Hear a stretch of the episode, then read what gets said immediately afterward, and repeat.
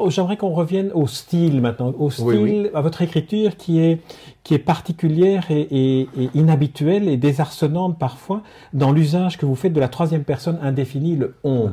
et c'est quelque chose qui, qui, qui, passe très bien, qui se lit très, euh, très, de manière très, très fluide. Et alors parfois vous passez de Casanova, non, Angus euh, Farrell qui évoque qui imagine comment Casanova a vécu une situation, il dit on imagine que, on dirait que, et puis tout d'un coup on bascule dans le dialogue de théâtre. Et tout ça se fait avec une fluidité inouïe. Alors, quel est, quel est le, secret? Vous travaillez comment? Euh, si jamais il y a un secret, je crois que le problème c'est que ça fait longtemps que j'écris et que je mets ça à l'établi et que j'essaye. Euh, je m'étais promis d'écrire cette tétralogie quand je serais techniquement au point pour l'écrire. Parce qu'effectivement, l'un des buts pour moi, euh, bon, il y a plusieurs petites euh, buts comme ça, c'est d'essayer de c'est impossible de faire une somme euh, romanesque. Mais il y a, euh, on a des outils romanesques euh, qui sont au XVIIIe, c'était le roman de lettres. on a ce qui est le roman historique dans, son évolution, y compris depuis Dumas ou d'autres. Il y a une écriture du roman moderne, il y a une relation au moderne qui est une technique d'écriture et qui est une présence des choses et des images d'une certaine manière. Et puis, il y a le théâtre qui fait partie de l'écriture de la fiction. Donc mon désir, c'était d'arriver à mélanger tout ça sans que le lecteur euh, se fasse tomber le livre sur les pieds et que ce soit amusant parce que c'est un autre aspect, c'est le jeu. Je crois que l'art et, l'art passe et Mozart passe euh, parce que c'est il y a du plaisir et ce plaisir vient du jeu. Et quand vous parlez du on par exemple, où je dis notre Angus Farrell ou des choses comme ça, c'est-à-dire je joue avec le lecteur. Euh, moi, j'ai toujours pensé, et je suis un peu un lecteur comme ça, mais j'ai toujours pensé que les lecteurs étaient dans le livre. Ils sont pas en dehors, ils jouent avec ça. Euh, surtout que les lecteurs d'aujourd'hui sont, ils ont une plasticité de lecture fantastique avec le cinéma, avec euh, les, les, les, les, historiettes vidéo, etc. On a une habileté de lecture qui est très grande. Donc on peut jouer avec le lecteur et placer le lecteur. Euh, moi, c'était mon désir de, qu'on soit en quelque sorte côte à côte dans le bus de l'histoire et qu'on regarde la place du narrateur, on la partage un peu pour regarder ça. Donc de jouer en provoquant du plaisir, parce que c'est le but de... Moi, je pense que ce qu'on a à transmettre dans le roman, à la différence de l'essai, ça passe par le plaisir. Donc voilà. Oui, c'est le but, et, il est atteint. En tout cas, il est atteint parce qu'on lit, comme j'avais dit d'emblée, on lit votre livre comme euh, avec une fluidité d'une traite. On, dit souvent que le, lecteur, lorsqu'il lit un livre, il le réécrit. Ah et là, le on, pour moi, c'était vraiment l'incarnation stylistique de ça. Voilà vous et moi, moi euh, nous lecteurs, euh, nous auteurs. Puis il y a des moments, effectivement, où, à mon avis, moi, je peux m'arrêter parce que je peux m'arrêter de raconter des, parties parce que je pense que le lecteur peut très bien se les raconter.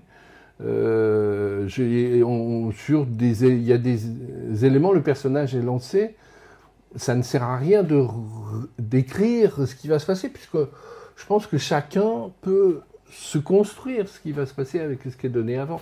Donc on y va. Voilà. Alors une autre dimension du romanesque, et là on quitte la dimension souvenir pour entrer dans la mhm. dimension imaginaire. Et dans mhm. imaginaire, il y a image. Euh, Farel est aussi un personnage euh, d'image, puisqu'il il trace des portraits hein, dans, dans, sa malle, dans, sa malle, dans l'almanach des vertiges. Il est peintre, à, sa il manière, est peintre à sa manière, il copie les documents anciens. Il fait des faux. Voilà, il fait des faux, et donc il est un peu dans, il est un peu dans l'image. Et alors, vous, romancier, à certains moments, vous vous amusez aussi à être en plein dans l'image. Il y a certaines descriptions, comme la rencontre, le, le débat entre Casanova et son éditeur, on est en cinémascope dans l'époque. Je pense que euh, c'est pour ça qu'on va parler, euh, il y a une partie où on va parler aussi du cinéma dans, la tétralogie. Euh, c'est très important le cinéma aujourd'hui. Ça, ça, ça révolutionne notre relation à la lecture pas simplement, probablement à notre manière de voir le réel, c'est certain, mais, euh, et c'est là où je reprends la citation d'Edgar Morin euh, du début, c'est-à-dire où commence notre vision de la réalité et notre vision imaginaire? En gros, il n'y a que la religion pour dire qu'il y a une vérité. Et en l'occurrence, à mon avis, il y a un pape pour dire ça. Euh, mais c'est une vision extrêmement étroite du monde. Euh, nous nous promenons avec des représentations de la réalité qui sont des vérités à nous et qui sont des réalités pour nous. Mais évidemment, nous n'avons pas tous les mêmes. Et je trouve que produire des images dans un roman, c'est mettre devant, chacun devant justement cette autre partie de l'imaginaire. Il, va, vivre, avoir une émotion face à ça, et il se l'installe. Euh, il, il, devient euh, son propre euh, metteur en scène. Et ça, j'adore. Il y a un autre jeu sur la mémoire par rapport au cinéma. Et vous l'utilisez pour décrire à un moment donné une femme, hein, comment mhm. Angus Farrell doit prendre des références dans le cinéma à Nashigula pour essayer de décrire une femme de, de l'époque de Casanova. Ça, c'est la, première référence à l'imaginaire, à la mémoire que l'on a de l'image que, que l'on peut avoir. Alors, il y en a une autre et, et qui, là, qui m'a beaucoup touché, qui est une référence à, à l'image, mais à l'image de l'information brute. C'est lorsque vous évoquez l'assassinat d'Anna Politkovskaya, que, que, que, Juliette voit dans un, dans un restaurant à la télévision et, et ça la bouleverse.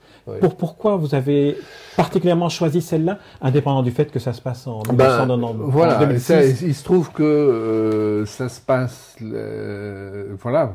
Le jour de l'anniversaire de Poutine. Voilà, c'est exactement. C'est une manière de, de, de, montrer comment tout se mélange. Euh, L'imaginaire, le passé, le, l'horreur, enfin, et, c'est notre monde. Elle se promène, euh, elle va dans un café, il y a une télé. Nous sommes euh, le 6 ou le 7 octobre 2006 euh, et bah, c'est l'anniversaire Poutine et en cadeau à Poutine, on, assassine Politovskaya, hein, dont on, a su il y a 15 jours ou 3 semaines que de toute façon on ne saurait jamais ce qu'on sait finalement, ce qui est une autre manière de faire de la fiction, c'est-à-dire que euh, l'État russe l'a assassiné, mais on ne le dira jamais, on, sait ce qu'on ne sait pas, etc. Et c'est l'horreur de notre monde. Je pense que c'est aussi pour ça que Juliette est quelqu'un qui est explosé. Euh, il y a l'horreur de son ami qui ne veut pas la toucher, mais finalement, quand, on regarde dans la, la, lucarne de la télévision, puisque les trois quarts du temps pour nous dans notre société, c'est comme ça qu'on touche ce qui arrive ailleurs, et que ça nous vient, et c'est aussi une manière d'être bouleversé par l'image, par l'imaginaire.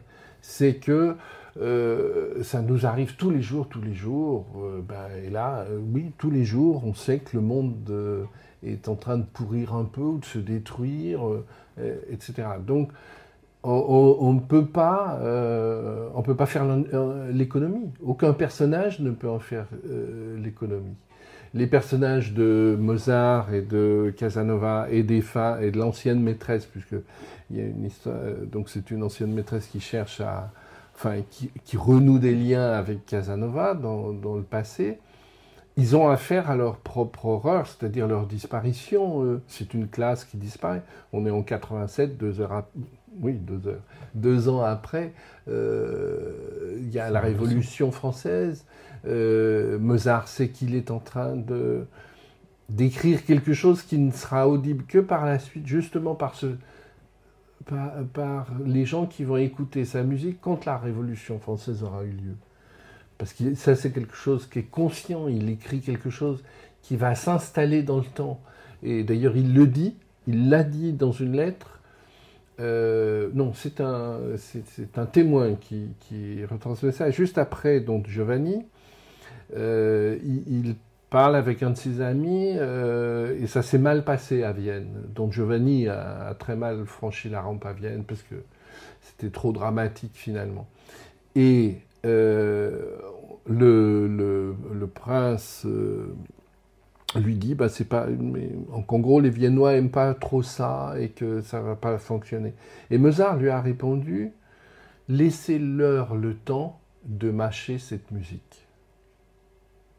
Et c'est exactement ce qui s'est passé. Il a fallu 30 euh, ans, 40 ans, pour qu'on mâche et que petit à petit on comprenne cette musique. Ce que nous, nous avons oublié, puisque Mozart est dans... C'est un musée à lui tout seul désormais. Mais euh, voilà, donc ce temps, et ce temps politique qui va prendre de plus en plus de place dans la tétralogie pour moi, puisque c'est c'est un tout. Euh, Politoskaya, c'est terrible, c'est un tout petit bout de, ce qu'a été l'horreur du XXe siècle, qui est un siècle très spécial, je dois dire. Jean-Daniel Balthazar, je vous remercie pour, euh, pour cette interview, pour l'almanach des, vertiges, ce roman qui, qui, en annonce euh, trois autres et qui démontre combien le, roman peut être une exploration de la complexité du réel tout à fait extraordinaire. Merci en Merci beaucoup à Très très beau roman. Merci. Merci.